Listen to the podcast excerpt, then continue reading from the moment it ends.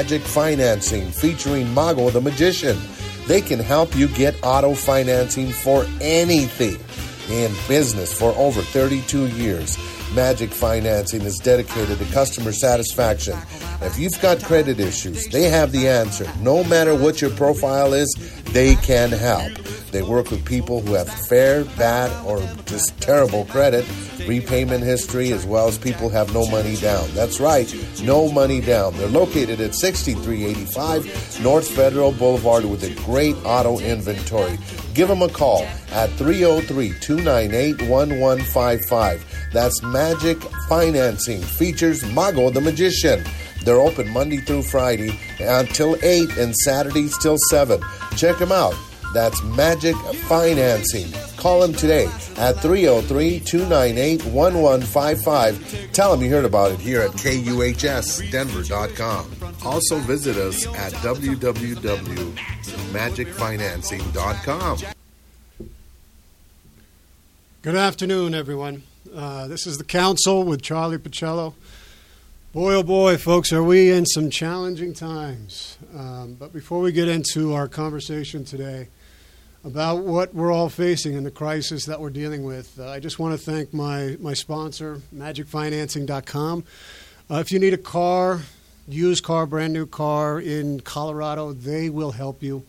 They'll help you if you need uh, to finance it. They'll help you if you're if you're struggling, or if you're just looking to change and get a brand new car. They'll help you too.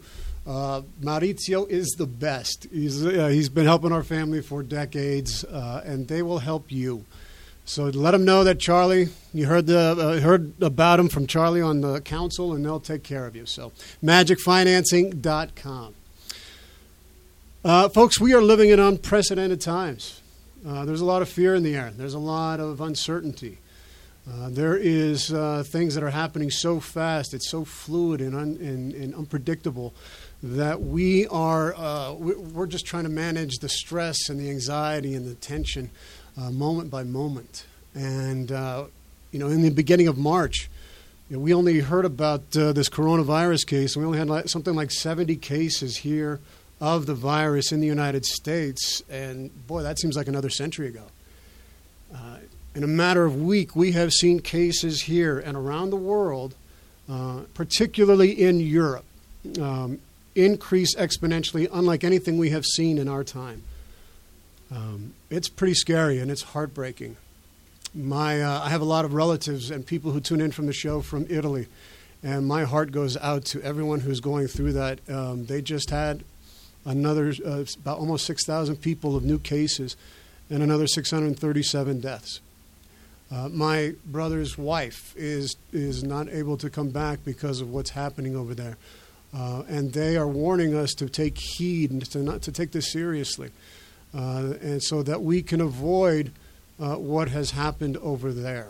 Because uh, Italians, we're, we're, we're happy people. We love people. We want to embrace people, touch people. I mean, that's just the nature. Of the, that's how we are. We embrace life, and it's and you know it's caused a lot of problems because they didn't understand the nature of this virus and and, and, and implementing the things that we have to do right now to keep it to keep it down. And uh, it's a reality many of us uh, are having to face. And, and it's also a reality a lot of us don't want to admit. We don't want to take the responsibility or, or acknowledge that we have to take, in this moment of time, we have to be not thinking about me, we have to be thinking about we. We have to be thinking about all of us. And uh, everything we do matters. Everything. Every action has a consequence, and in this moment, it couldn't be life or death for people. And if we only are thinking about ourselves, we pay a heavy price for our selfishness and our ego driven desires. Folks, we're all in this together. I mean, we really are. And uh, whether you want to be, believe it or not, and whether you want to be or not, uh, your individual actions and our collective actions will determine whether this becomes an overreaction that people will eventually criticize and condemn for its uh, draconian and authoritarian measures and complain that, well, nothing happened. Well, that's kind of the idea. We don't, we have to suppress this.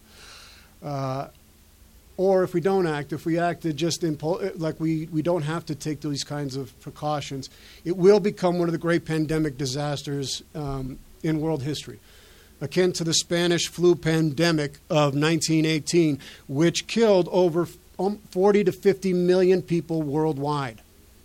And we'll get to that here in just a second. What we do in the next couple weeks is very critical. But we have to have a sober reality of what we're dealing with and what is expected of us as citizens of the world, not just here at home in the United States. The truth is, we may have been, we may be past the point of this pandemic exploding beyond what we could uh, possibly imagine. Um, except perhaps some of the people at the public health department that routinely run these exercises uh, to, uh, to understand the nature and to gauge the preparedness, the capabilities, and deficiencies of our government and country to withstand a major viral outbreak. According to the New York Times, one of the most uh, one of these exercises was conducted last year in 2019 and showed where we were most vulnerable in an outbreak. And, and that was, of course, what you're hearing all in the news uh, the shortage of medical equipment, such as protective gear and ventilators, uh, which would impact health care, emergency services, and other elements of critical infrastructure. So, what makes this outbreak so different from the rest? Well, we as a country in 2009 had the first flu pandemic in more than 40 years when the H1N1 uh, flu or swine flu broke out after 10 year after, broke out after a 10 year old California girl was diagnosed with a contagious disease. Uh, it turns out, which I didn't know about this until this week, my nephew had caught it. Uh, and I didn't realize that. And so it touched my family. Uh, when all was said and done, the CDC estimated that there were about 60.8 million cases in the United States, along with 274,304 hospitalizations and 12,469 deaths associated with the virus. The virus turned out to be less deadly than what doctors first expected, but it was a warning shot to take seriously the potential threat a pandemic could unleash upon an unsuspecting society. Now, the Ebola outbreak in 2014, which started in West Africa, was less contagious than the flu, but a whole lot more deadly. Uh, the mortality rate for Ebola was around 50%. So here's what we know today about the virus we call coronavirus that everybody's talking about. And it's, or COVID 19. This is what we know of as of today. Number one, it is very contagious, more contagious than the flu. As of today, it has a higher death rate than the seasonal flu. Uh, the global death rate is estimated at 3.5%. That's really, really high. The normal for seasonal flu is 0.01%, I believe. And so we've, that's why there's such um, incredible concern from the people who are the experts and the top people who, like Dr. Fauci, who know this stuff, and we've got to listen to them. We as a species do not have any immunity for this disease. Some of the key symptoms are coughing, fever, shortness of breath. Now, 80% of the cases are mild. That's true most of us, will, you know, uh, with healthier immune systems, we can overcome it easily. Uh, but we can be carriers for the less, you know, people who are older, over uh, 65 or older, uh, people with compromised immune systems. Uh, now, the transmission is spread through respiratory droplets um, along with other bodily secretions, and each person passes it to 2.2 others which will fall as a which will fall as containment and quarantine efforts increase. Who are the most affected? The elderly, adults over 65, those with compromised immune systems. And as far as treatments, as far as we know right now, there are there's none. Uh, we will eventually get a vaccine, but that's usually about 12 to 18 months. That's normal for a virus. And then all this stuff comes from uh, the healthline.com. You can look this stuff up, or, or John Hopkins. And uh, you go to reputable organizations that you know are going based upon the science. Now, we must move from complacency to urgency to resiliency. and this is really a call for action for all of us, not to get stuck in the fear, because we will cre- co-create our reality. And if we actually in, in give ourselves away to the fear and the anxiety of it, we will we will we will make bad decisions. But you got to you got to take this and recognize that you have you have something inside of you that can overcome this. But you got to know the truth about things, and that's what's the great thing about it being Americans. You tell them the truth, they'll do the right thing, and I believe that across the board. And every you know every American, you may not like where we are, and we may have to argue about how we got here later. But right now, we got to take this, and we got to do the right thing. And even if that action is to do nothing, staying home, washing your hands with soap and water, social distancing, stop shaking hands with people for a while. Uh, and I, and I've, I always shake hands. That's something I'm having to learn as well. These are actions we can take now that can save lives later. And if we don't do these things, we could potentially lose hundreds of thousands of people to this disease. Maybe more. We don't, we don't know yet. And uh, we, we have a lot of uh, models. And that's why you're seeing some of these governors right now reacting the way they are because these models are indicating that wow, we, uh, if we don't do something now, we could have a real problem on our hands. Um, recognize that they're planning for the worst, and, and they may already know that we may be too late. So the magnitude of this crisis is extraordinary, but we're up for it, and you can do it. We can all do it. But you need to take it very seriously. Otherwise, what is happening in my my native country, Italy, my mom's native country, Italy, right now, will happen here, and it's heartbreaking. As of today, March 20th, there are, well, actually, there's more now than what, there's, there's over 250,000 cases worldwide. Deaths are over 11,000. Uh, they are, more have recovered. There's about 90,000 that have recovered. Uh, and just in the United States, we have uh, new cases that are about 3,000. All right, you have to deal with reality in order to change it. You're not pretending to be something other than it is. Because if you deny what is, it will grow. In anything, that's just the nature of it. And so we've got to speak the truth about things. And the thing is, the truth empowers you. It, it does. It, when you have the truth, you can do. You can face almost anything if you have the truth. And even if you don't like what you hear, you can make informed choices that will save you and save others. Stay away as well from any of and all conspiracy theories at this time. They are like, it's what I call psychic viruses. And they will recruit your will to own it. And they know you're vulnerable right now. And they know you're in t- fear and all that, and they'll recruit you. You've got to stay, and once they get in, they will have you doubting everything that is true. They will turn your moral world upside down. You will believe what is false to be the truth and what is truth to be false.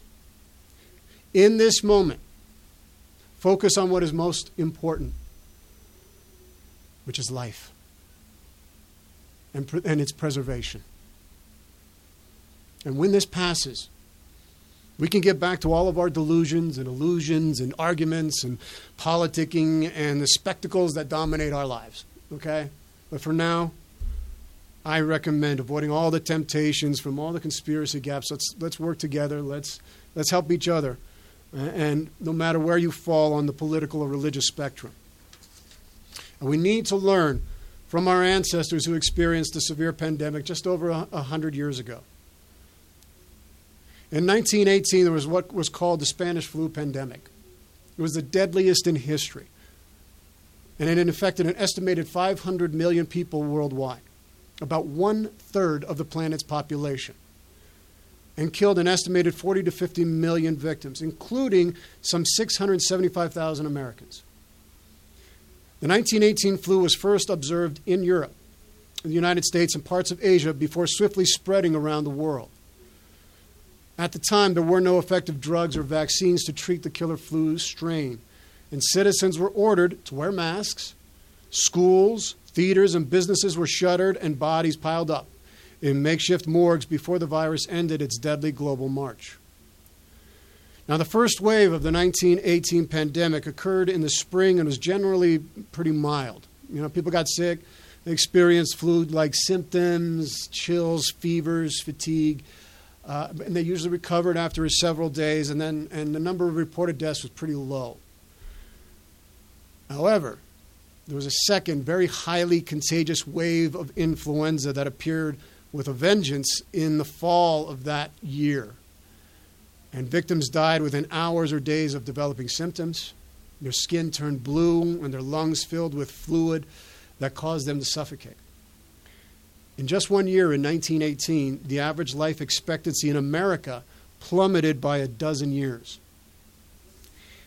It's unknown exactly where the particular strain of influenza that caused the pandemic came from.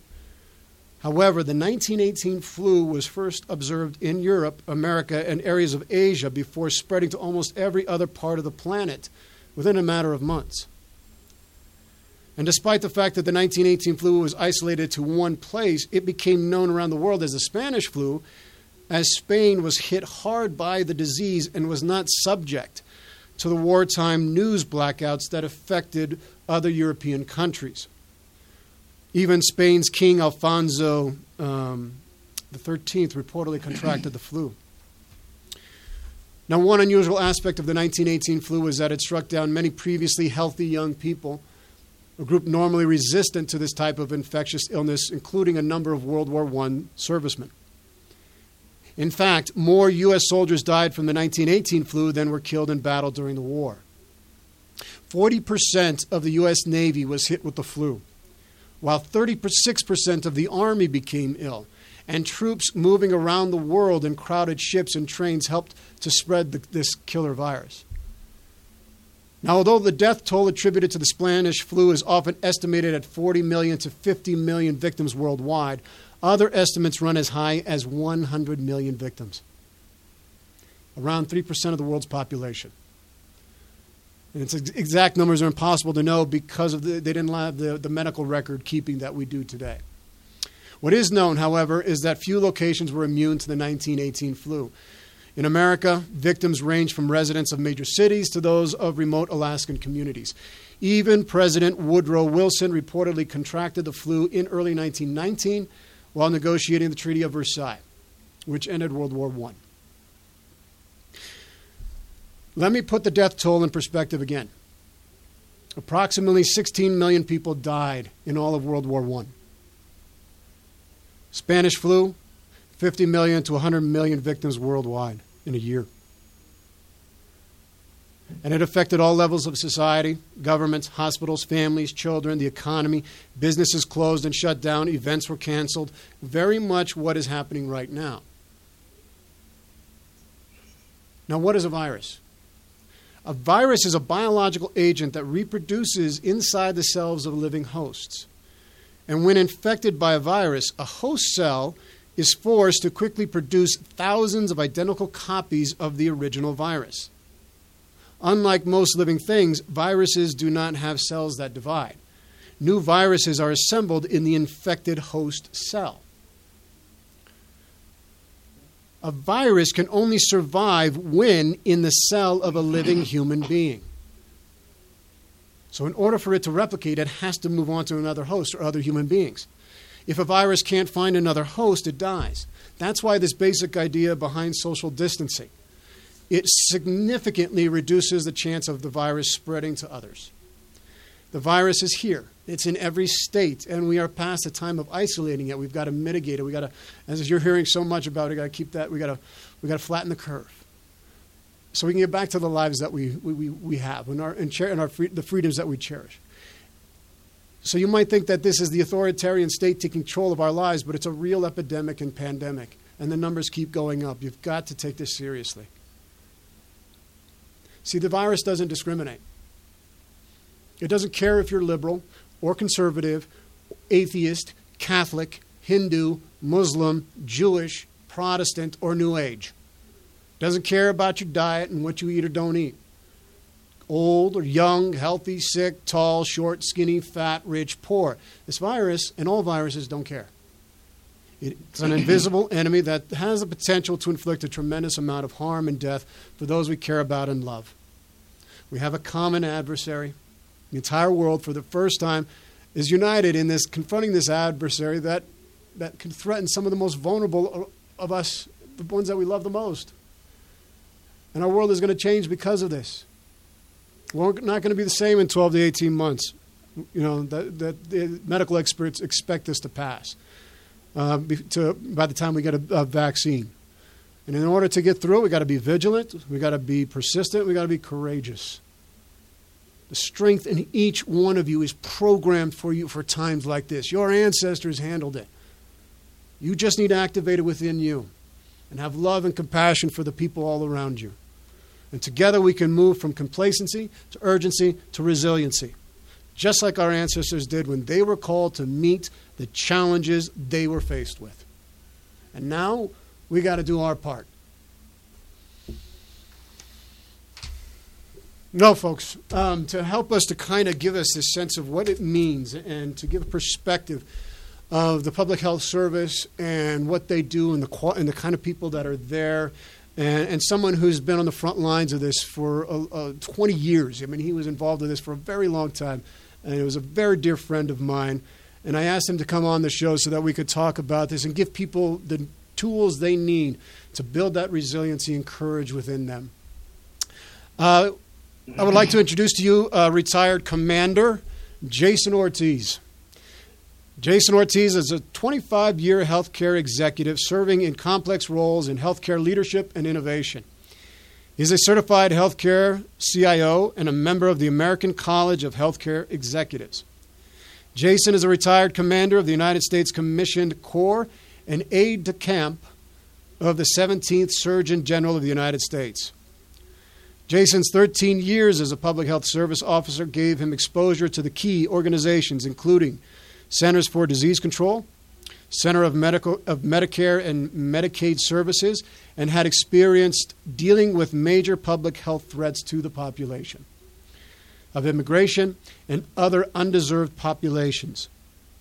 Jason's prior seven years in the Air Force covered healthcare supply chain, flu vaccine distribution to Air Force bases worldwide, medication management and equipment management to support Air Force medical operations. After his 20 years active duty, Jason worked at Sharp Healthcare in San Diego, California as an information technolo- technology leader, supporting IT teams to optimize the delivery of medications and treatments in the five hospital healthcare system of over 2,100 inpatient beds. After serving as a consultant for several healthcare focused companies, Jason has recently accepted a position as a director of information systems at CalOptima, a government Medicaid payer of claims for health services for members of the Orange County community with critical medical conditions. His first day at CalOptima is Monday. Jason, welcome to the show. Thanks. Great to be here. Uh, gosh, you know, could you? I mean, I, what an amazing history you have, Jay, and I've known you for a long time. And uh, could you just tell us a little bit about how you got into the public health service, your career in the Air Force, and just so people can kind of get a sense of who you are, Jay? Yeah, great.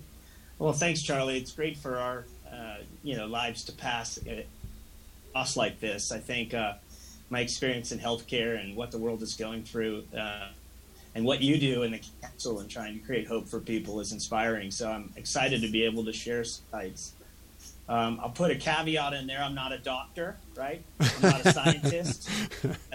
I've been around a lot of them and have a tremendous respect for how they both analyze the science, work with local authorities, and deliver an appropriate response, uh, supporting the community and the best interests of the community. So I, I'm inspired about that call and I'm inspired that you're using this platform to make clear messages to people. Uh, I'm glad to be able to contribute.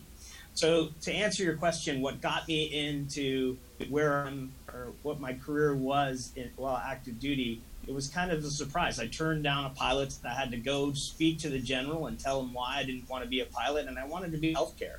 Mm-hmm. And uh, so I jumped into supply chain thinking that would be a way I would be able to contribute and uh, you know, obviously, think of how I uh, support the better, the larger health system whole. So I found out about the public health service doing the flu vaccine distribution, the Air Force, and it it had a calling for me. Mm. And uh, 9/11 came, and I had previously been doing preparations for response for 9 11, uh, trying to take ventilators and other equipment in storage for Air Force to make it available for Homeland Security response. So that was kind of a passion and connection to the community that mm-hmm. um, that inspired me. Mm-hmm. So I jumped into the public health service where I learned all about what these dedicated individuals do.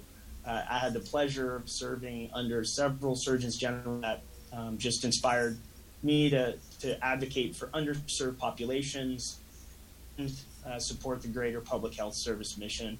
Mm-hmm. Um, and, you know, obviously each country has a different uh, governance process. Uh, the World Health Organization, obviously, every country engages from that level, but then have their has their own implementation uh, and professionals that support this. And it it really kind of continued my inspiration about healthcare, and um, kind of inspired me to go and you know apply the skills that I have, which is technology, mm-hmm. to make that uh, a more efficient process. And I'm proud to say that um, I've, I've, been in this amazing uh, industry watching technology improve response. Uh, it, it, can always get better, mm-hmm. and it's getting better every day. But it that's what kind of got me uh, into this journey. Uh, so 13 years after the public health service, um, jumping into the commercial healthcare was was really a, another way that I could serve and, mm-hmm. and make the community and society better. It's so amazing, Jay. You know, I've always known you to have a huge heart, and uh, we have uh, and, um, Jason and I have known each other for almost uh, how many years? Twenty years, I think. We've uh, over twenty years. More, jeez, my gosh, long time. Nineteen ninety one. To be exact. That's right. that was true. We've known each other for a very long time, and he has one of the yeah. biggest, most uh, biggest hearts. Has such compassion uh, integrity. He does the right thing. He sees the larger picture. And, you know, he understands the, the gravity of situation and is able to mobilize very quickly uh, resources and has been very, very successful and effective at doing that. Jason, how serious uh, should we be taking this? I mean, you've been doing this for uh, a number of years. Is this something, because about, you know, I read yesterday or heard on the news, uh, I guess yesterday, uh, that about a third of Americans don't really believe. They think it's kind of a hoax. They're not quite sure what the heck is going on. They may think the government's trying to take control of their lives, and this is Big Brother that's coming down. How serious should we take this? Well, I think you launched it into a, you know enough of a message to make it very clear this is a serious issue. Um, I mean, when you look at the infrastructure and what is um, at risk, is we have certain hospital beds, right? They're authorized based on, you know, what we need for, on a recurring basis. And the real issue becomes when cases and urgency of need um, extends beyond where those beds can, what those beds can handle. And therefore, the service level um, that's available in the more critical beds uh, are not available for the patients that need it. So I think what we have is uh, uh, you know some serious technology being applied here to help us model mm-hmm. better than what we could do back in previous times that would show with various risk factors and scenarios you know what the outcome is going to be you can say if we're conservative here's where it's going to be and if we're not conservative or we take we don't take the actions in the calculations don't take the necessary actions or put a you know modest level of risk and a, and calculate into the calculation, it still results in um, you know modeling that shows um, an extension of resources. Mm-hmm. And so, um, while we face those models, you know, every moment in time we get to assess whether or not those models were accurate, mm-hmm. and we do that more efficiently with technology. And and you know, the message is um, it's clearly showing um, that um, the, what's been done so far, right, is in alignment with the models that were projected. So um, we need to continue to respect and honor the science that is being produced every day mm-hmm. and respond accordingly and follow the guidance that is given to us that comes. Mm-hmm. So, you know, I think my answer to the serious question is if we do the simple things is being open to, to accepting the direction that comes and trust that the science is behind it. Mm-hmm. Um, you know, that's the way we show sense of urgency. It's hard to overcome interpersonal barriers, right? Mm-hmm. When someone is um, feeling like it's an overreaction, right? And I, you know, a, a lot of people get that, um, you know, express that that this is an overreaction. Mm-hmm. And and I, you know, you have to sit and understand where they're coming from, right? This is a major change of lives. This has great impact on you know people's the economy and the um, ability for, for people to earn a reasonable wage um, and all of those things mm-hmm. um, so it, you know that reality uh, in itself is based on science right it's based on risk factors right and um, we we can't avoid uh, you know bringing attention to you know the needs for us to overcome some of those barriers those things that um, you know, kind of prevent us from taking it seriously? Mm-hmm. What what is it? Is it a social issue? Is is it a a fear that um, you know fear that this is a hoax is all is based you know on uh, a reasonable thought process. But when you when you look at the science and what's being released and the technology that's behind it, uh, I think there's some truth that you can gain by looking closely at it. I agree. I totally agree, Jay. You know, I mean, it is looking at the truth of things, and how can you get to the truth of things? Is you got to it's science, it's the evidence, and that's where you've got to point to, and you got to treat every number that you see that comes up as, as it's not a statistic. Yeah, the statistics are, but that's every every per, every that's a person. Every every statistic is a person. Every statistic is a grandmother or a grandfather or an aunt or an uncle or a brother or a cousin or a baby. I mean, there's you've got to and we've got to be able to understand that these measures that we have are science based and that the people that are doing it are are doing these measures to protect the whole, to protect everyone. Uh, and it's one of those times where, it, where we actually get to implement the idea of that we're here to take care of each other. We don't often get to do that in our culture, in our society, which really has. Uh, this is one of those moments in time where we get to activate and, and show uh, our concern and love for each other by actually doing these things that they're asking us to do. It is thinking about, I could be a carrier. I could be someone who could infect somebody else along the way and I could be so just thinking about myself and being reckless and not, you know, I, am not going to. And in turn, you could inadvertently, unwittingly, infect somebody else that you care and love about. And so it's paying attention to the science and the people who have done this and, and trust. I mean, it's one of those things we have to learn how to trust again. Uh, Jay? And uh, one, one, one thing is an anecdotal experience. And I, sometimes these um, anecdotal experiences can be very helpful mm. in people knowing that you know even I go through various phases of trying to assess the situation and take the appropriate action. So when Governor Newsom said that he was instituting a stay last night for mm-hmm. everybody to stay at home, um, there was a lot of confusion and. and I have a, a text group of people that communicates in my community. Some some military members that you know, Army, Navy, uh, the second best service is just kidding. Um, That's right. You know that, that, that really kind of see this as a different experience for them. Hmm. Uh, and when they sent that out, you know, there was a lot of people saying, you know, we can't get together, we can't even see each other. And when you look at the granularity of the detail of what the announcement says, it is as of midnight tonight.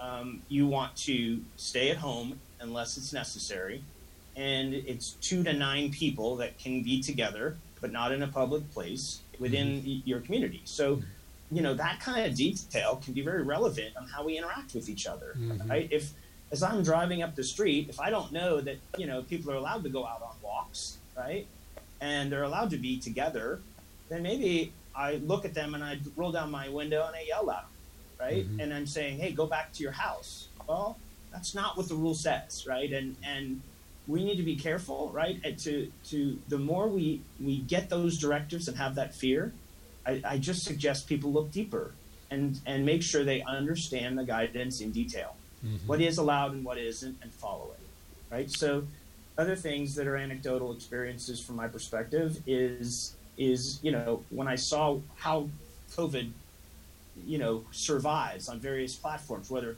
plastic mm-hmm. or metal or cardboard, whatever. There's different hours that it survives. Mm-hmm. You know, I was going to, uh, you know, a healthcare interaction, and they they had very focused processes in place. And I shared the screenshot, and I said, "Did you know that these survive on these different surfaces, different ways?" Mm-hmm. And it was surprising to know that you know that person that I was interacting with didn't know the specifics. Mm-hmm. They may have had instruction already, but I just wanted to take some time to just deliver that message, just because it may help another person the next time that they are responsible for cleaning. They're mm-hmm. going to be a little more focused on the surfaces that you know are in that data. Mm-hmm. So it's a matter of just continuing to grow and, and getting deeper into what the guidance says, and and then uh, making it more of the social norm where it's comfortable for us to talk about it. Mm-hmm. Certainly, it shouldn't be attacking or, or, criticizing people, but more of an encouragement voice, right? Mm-hmm. Is to make people feel like, um, you know, you, you, can't be perfect in this environment, but you know, you're trying to make the best decisions as a whole. We still are people. We still need to, you know, go to the store, and we mm-hmm. still need to get, you know, food for our families. Um, you know, but practicing safe practices and keeping distance from each other mm-hmm. and, and creating social norms that you're going to continue to investigate uh, um, is, is probably a, a, good thing for us to encourage as a society. Oh, I, I agree. and being able to, you know, taking this time to really reflect on what's really important in life. Um, you know, I mean, this is like a big reset for everybody to be able to slow down and to really think about uh, you know uh, the values that we have and really connecting to those values and what's really important family our friends life you know and and you know I, I love what some of the th- uh, things that people are doing in Spain and Italy. I mean they're singing to each other I mean, they're, they're singing across the, the ways to reinforce and to support one another as they're going through this very difficult and challenging time. And you see the resiliency of people. It can actually draw you closer and, and awaken inside of you that uh, there, we, we have a lot more in common than we do differences. And these kinds of things yeah. really focus on, on the things that, uh, that matter and, and what matters to you and opening that up and getting more involved in, in, in, in, your communities in those ways and doing things online. There's the things that you can do online. You know, I know I have uh, friends of mine who are yoga instructors that are doing classes online and doing different things, and so they're modified so we can still stay connected to one another during this period that we have to kind of limit our, our social distancing so that we can suppress and, and, and put down – and, and uh, what is it, uh, flatten the curve that they're talking about. Now, Jason, what, ha- what things have you seen in the response to COVID 19 that have, that have been in common with other outbreaks, and, and what has been different? Yeah, I, I don't want to overplug the technology uh, that I've seen. Both, you know, in LinkedIn is a, is a great source, and obviously the internet is is a great source that just wasn't available in the past, right? Mm-hmm. And then then we got uh, extensive, you know, analytics and uh, artificial intelligence modeling tools that are helping people understand the significance of um, the the outbreak and pandemic as it's occurring. Um, I think you know other other differences is is we're connected to each other through mm-hmm. tools, right? And mm-hmm. uh, I was on with family, and then another anecdote, um, I, just because um, I got a message. A lot of it is you were a former public health service officer. Tell me what to do, right? right. It was a cousin, and so no. uh, I I just got us on you know three ways and just had a conversation, and mm-hmm. and um, one of the my cousin said, you know, I got to go visit my mom, and I said, well, uh, can't you just use your phone to mm-hmm. connect mm-hmm. by vo- video mm-hmm. to to achieve, attain that connection? It's not the same. I agree, it's not the same, but it's a mm-hmm. sacrifice that might be worth, you know. So just mm-hmm. kind of being that that person that that be a sounding board and encouragement. So, um, you know, that, sometimes that's that's all we need is just say it's okay. Like I, I, understand what you're feeling, um, but you know that may not be the best for um, what's appropriate for the community right now. So, you know, that, right, right, right. So another another thing that I saw that was really cool is is the news and, and broadcasts are putting out examples of, of people doing amazing things, and mm-hmm. uh, I saw a person put their picture, their phone number, and they offer to an elderly person to call if you need any food delivered. Oh wow, wow, wow! That's amazing. So, so now, so Yeah. now you, are you're you're creating norms on the television and, and putting these stories kind of in. This is where the media is really important, is to create norms where we start thinking about who could be at risk because of a quarantine, and then, wow, amazing! What what can I do to to put my face out there and create new norms, right? To to be supportive and helpful Mm-hmm. right? And you know, wow, what an amazing statement the sports industry has, has had. Is is I I by my normal process go into the garage and do my biking, and I was watching SportsCenter because I have have it recorded, and and all it is is talking about what it's like without sports, and you have Right, the NBA commissioner talking about the need for testing and methodically going through and showing respect for the public health authorities, Mhm. the, the decision makers, and we're not moving without any kind of you know, confirmation that we have the appropriate tests and the right crowd management or no crowds and you know the number of people that that are going to be involved is X and is that safe and is there not so so to me it is the connection between people's actions and the science right Mm-hmm. and that's that's what I'm seeing uh, a tremendous growth among both friends and what I see in the media that I'm I'm super happy to see uh, progress. Well, I think it's it is it, it's wonderful, and I and I've heard of uh, and there's a story that I'll be reading here in a little bit of people reaching out and, and yeah they're they're they're they're giving their numbers out to the elderly and people that are in their neighborhood to uh, to let them know that to call them if they feel alone. Uh, the kids that are going through the school lunches, you know, a lot of kids that are coming from underprivileged uh, uh, circumstances, um, they you know they get their school lunches from school. And so they're going around in places in Wisconsin and other places where they make the lunches and they do it all under all protocol. And they're, they're driving out to all the kids so that they get their lunches. So if we continue to reach out and extend ourselves beyond ourselves, stop thinking about us and thinking about how we can help the community now. Uh, how can I, you know, stop being so narcissistic, start getting outside of ourselves and, and really re- recognizing that, yeah, I might have some limitations here, but I can do something good. I can bring hope to somebody. I can be encourage somebody. I can uh, be a sense of, uh, uh, you know, a light in the dark for people that may be feeling a little bit of fear. We got to lean into the light. We got to lean into that, and we do that by our actions. And so, you know, it's just those little things that people are doing. And, and Jay, I think it's it's so beautiful to see. Um, being prepared is always a challenge, right? You know, and um, from your experience, uh, what kind of challenges are there in maximizing preparedness for the future? Yeah, so preparedness is a cycle, right? It is um, what did we, what happened in the past, what resources are necessary, what could happen in the future. So what that is, you know, that process requires uh, thinking about um, the potential of something happening, but not knowing the gravity of it Mm-hmm. uh, before it happens. Um, so there's a lot of ways that preparedness can can grow. Is really uh, financial decisions. Really, is what it comes down to. Is what do we need to have ready, right? And and sometimes it's really hard for us to prioritize readiness and preparedness, right, for when you're going on with your normal life. Um, but unfortunately, the, the reality of things, the preparedness that we, we have are preparing for lots of th- different things.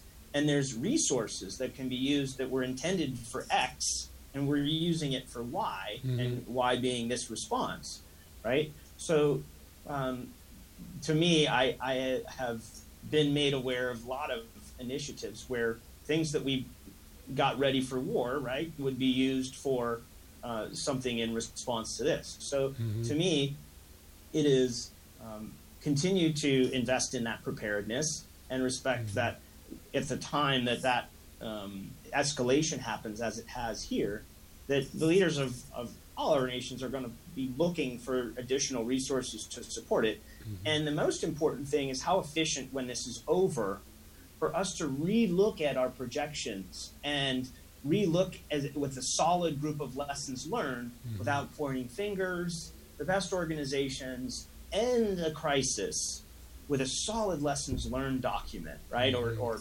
process where everybody has input, right, and then what comes out is better preparedness next time. Mm-hmm. The tendency as we're going through is point at a lack of preparedness, mm-hmm. and uh, it's it's a normal reaction.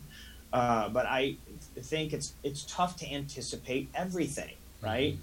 And it's tough to uh, know how much effect our prevention efforts are going to make. So if we if we practice social distancing, if we if we do stay you know, at home and follow that direction, is that going to mitigate it enough where we don't need the resources that we're sitting there? When, mm-hmm. Okay, if that doesn't help, we should have had three times the resources. When nothing's going on, it's hard to invest in that. Why? Mm-hmm. It's because prevention, right, is tough to invest in because you don't know what you prevent and you don't know what's coming. Right. So that whole concept right. contributes to a difficult challenge, and it's always best to think backwards mm-hmm. in in our next strategy to become stronger aligned, right? In, in getting better alignment and resources and the needs, um, and each scenario contributes. Like I'm sure that you know this the Spanish flu had a pretty strong after action report and there were some processes put in place may have never been used, right? And it's been so long now, obviously, but you know, some of those things may be in place today. Mm-hmm. It's the matter of you know professionals taking time to look at it and assessing uh, what could be done better next time. Mm-hmm. And I, I think it's you know it's hard not that not to be you know in the political framework, but because because it's just a normal reaction. Mm-hmm. Uh, but you know we're stronger when we when we have facts and and, and then we um, plan our investments for the future. Mm-hmm. Well, yeah, and it's being able to recognize that we do learn as we go sometimes, and we do everything we can to prepare. And in these kinds of situations, uh, trying to prepare for something that hasn't happened yet is it's very hard to get people to jump on on board with those kinds of things, and it, because you're doing preventative measures, and you don't know how many lives you save because you've enacted those preventative measures, and people can, you know, say, well, none of these things helped. Well, they actually may have helped tremendously, but we don't know that. And so being able right. to be vigilant now, we've got to deal with what's going on right now, not what could have been, should have been, ought to have been. That's a, that's that's that's you know that's for another time, another place. It's not for right now because we got to deal with what we have on our on on the table and how are we going to save the most lives? How are we going to be able to maintain our, our, our healthcare system so that it doesn't become overwhelmed? How are we going to take care of our doctors, nurses, first responders, people that are going to be that are going to be uh, constantly around the people who are sick? Uh, how are we going to help to make sure that they're getting taken care of as well? How are we going to keep this from spreading? Uh, and, how, and, and, trusting those people who have dedicated their lives to preventing these kinds of infectious diseases from spreading. Uh, and, and trusting in their, their wisdom and their knowledge. Uh, it's one of those times where we have to come together in that way and believe that what they're saying to us is the truth. And, um, and then after all these time has passed, then we can get into the, the, all that other stuff that, you know, you know, who is right, who is wrong, what we can do better, that kind of stuff. But when we're dealing with these things, what are some things that we have to consider uh, Jason, when we're dealing with both complacency and hysteria, because we've been all kinds of hysteria. People panic buying, buying all this toilet paper, you know, and they can't even buy. Uh, you know, uh, there's shelves are, are, are strolling, you know, yeah. stripped down, and so there is. I mean, it, it, it, panics us, and we we don't know what to do, and, and so. What do we have to consider when both complacency and hysteria that comes from a situation like COVID 19? Yeah, so interpersonal, right? Inter- interpersonal norms and addressing those is hard. Uh, you don't want to be the person that reacts, you know, be is is the doom and gloom person in your group, right? Mm-hmm. True. You don't want to be the person that is the the um, oh no, we don't have any problem, and then be proven wrong six months later, right? Um, so there's a social interaction that really drives kind of how we treat each other, and it's it's it's um, complacency overcome by just being open about new thoughts and new ideas, and being a leader to try and avoid that complacency uh, thought and maybe insert something that's constructive in a way that's not proven them wrong or, or pointing out their deficiencies, but mm-hmm. make them think. Mm-hmm. So those are the, some some things. And again, uh, hard to justify prevention um, to people mm-hmm. when you know they don't know whether they were a carrier, and it could have been on their shoulder. They passed it to somebody, and then they washed their shirt and killed COVID nineteen. Right there, there's there's a possibility that could happen, mm-hmm. right? Mm-hmm. And so, um, that you know, talking through some of those dialogues can really address, you know, someone that isn't is showing complacency in a constructive manner. It's about it's about delivering that message and staying connected because no one wants to have someone you know point at them and yell at them that they're doing something wrong. What they want to hear is you know what can I do better. So that's a, a, constructive way to and, and accepting the reality of the limitations of prevention and, and there's no way to prove it right. It's, but it, but we still have a job to do. Mm-hmm. And obviously hysteria. You know this is a very severe severe situation. We've we've got you know financial impacts, economic impacts, you know, personal finance mm-hmm. issues. So, um, you know, when those things start to happen, it's it's a normal reaction. So, the best you know we can do is is just be understanding and uh, try to refocus our efforts on giving back to the community. There's you know good good sources, the media, and they're they're trying to obviously do a lot with uh, recognizing the need for blood and having safe ways for people to donate donate blood is not staying in your home, right? Mm-hmm. But um, it's considered one of those urgent needs because the hospital system has um, a demand for blood. So, mm-hmm. what is the process that we need to do to to refocus on the community, and then think of the bigger picture? Is um, you know, despite these challenges, the financial challenges, the interpersonal, you know, challenges and differences that may be developed from this, um, the most important thing is is recognize we're going to get through this, and when we do, we're going to become right mm-hmm. a closer knit community that understand each other better. And oh, yeah. the next time it happens, we're going to get quicker to action, right? And and maybe prevent one or two more cases, or you know, do things and respond a little more efficiently, and um, not let those barriers get rid of those barriers to complacency uh, quicker. Uh, absolutely, um, absolutely, getting rid of those complete, you know, because. I, sometimes people, and I, and I know I'm not doing right. I keep touching my face. I'm not doing all the things. So I'm still trying to figure it out and moving. You know, as people are watching, they're like, "Well, you're you're touching your face. You're not doing." I know. I'm still learning as well. I'm, I'm learning the protocols that are part of the guidelines that we all have been asked to do. Uh, that part of that 15 day to slow the spread, and, and it's real, all right. And these are things, and you could download it from the CDC. And you know, it's uh, listen to those state and local authorities. This is not here to try to, you know, take away your freedoms. It's to, it's to preserve life. This is about life and, and preserving the people we care about, and identifying the people that you care about. I think about my mom. I think about my dad. These are people that are vulnerable, you know, and I love them. I think about my aunt, uh, uh, Adelia, who just turned 89. Uh, you know, my uncle Pasquale, who's uh, 87, you know, and my other aunt Zia Generosa, you know, these uh, others in, in other parts of the family and friends. You know, this, I, I would devastate me if I was a carrier for something like this for them. You know, so you got to put, if you can't do it for yourself, do it for somebody else. Think about somebody you love. Think about somebody you care about. Who am I doing this for? Make it personal. Make it a personal thing. It'll change the way you look at things. And when you change the way you look at things, the things you look at change. And uh, so follow that. If you feel sick, stay like at that. home. Do not go to work. Like Thank you, brother. I appreciate it. uh, contact your medical provider if you feel sick. If your children are sick, keep them home. Don't send them to school. Well, their, their schools are closing, but contact your medical provider. Someone in your household is tested positive uh, keep the entire household at home. Don't go to work, don't go to school, contact your medical provider. If you're an older person, stay home and away from other people.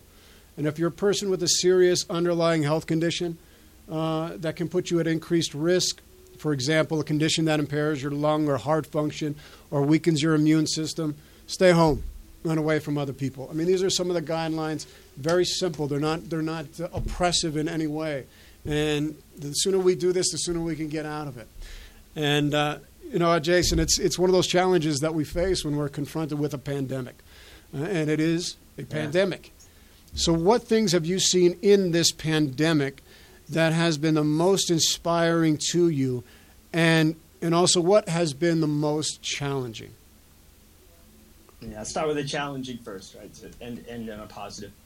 So misinterpreting, right? Either the guidance, right, is is happening, right, and it's something that I I think people should put focus on, um, and then allowing emotions to get the best of them, right, instead of trusting that the process um, and and the guidance that we're receiving needs time to process, and you know, keeping that process going, learning more, uh, adjusting your behaviors accordingly.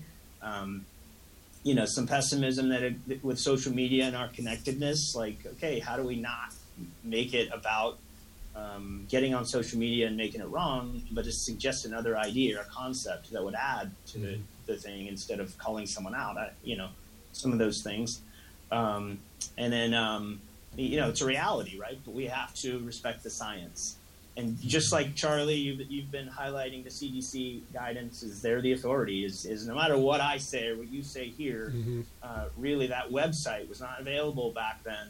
Was not available in pre- previous uh, significant pandemics that are impacting the world. So um, it's a gift. So use it and understand what the specifics are um, as as you prepare for your response. So so those are some challenges that need to um, we need to continue to work to overcome. Um, so the other thing is um, for the inspire side, inspiring side, I've seen a lot of people, you know, be advocates and leaders that, you know, unexpectedly, not unexpectedly, but just, you know, not as vocal, right? Um, initial pessimism, and then now they're transformed, right? And they're really kind of searching for solutions and things to share within my text group or things to share socially online or, um, you know, um, a lot of people. I, I even, you know, during this time, I, I changed my LinkedIn profile to say public health advocate, right? I mean, right? So maybe in technology, but I'm a public health advocate uh, as well. So I put that in there, and, and I think that, you know, is it, it brings attention. And, uh, you know, I like to quote is whatever you bring attention to becomes a monstrous, beautiful thing unto itself. And, and that's not perfectly quoted, but uh, bringing attention, right, to to what our purpose is and um, what that means by to get everybody on the same page. It's it's um, you know my first post was um, when when the first data came out was um, it's about aligning our process and resources. Here's what we here's here's what the need is. Here's what we have. Let's try to get alignment, and it's going to be a very challenge get to get there. Go world, we can do this Yes. right? Because it impacts everybody, and everybody has to understand it clearly. So, go world, you know, and and the inspiring part is I'm seeing lots of people come out of the woodworks with "Let's go world, let's do this," and um, change our thought process and behaviors. So, you know, the restaurants still making money because they're doing takeout. You know. You know, neighborhood connections. You know, the blood drives I already talked about. You know, how do we get relief to people? Front doors. You know, supporting people delivering food. Um, all awesome things that that show that we're in this together. Absolutely, and we are into this together. And and there are so many people who tune in to the show, to the council from all over the world. Uh, we have two listeners from uh, Italy and France and Germany. Our hearts are with you, and we can do this together. In Iran, in Saudi Arabia, in Egypt, our hearts are with you. We're with you.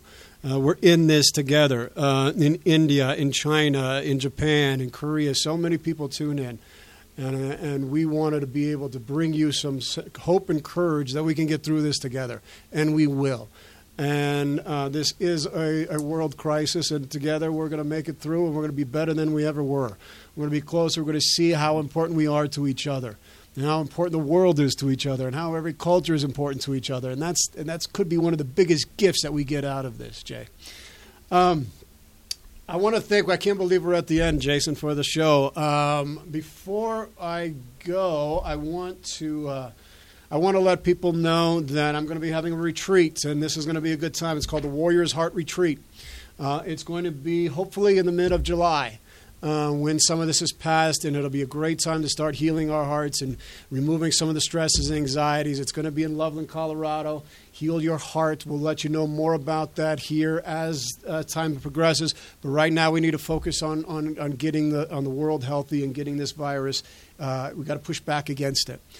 Um, I want to thank KUHSDenver.com for hosting us here. KUHS is one of the best places you can listen to music. VDJs, thank you, Henry, and all the people here at KUHS Denver, the stream. Uh, we're broadcasting here in Denver and across the nation and all across the world. Uh, our hearts are, are with you.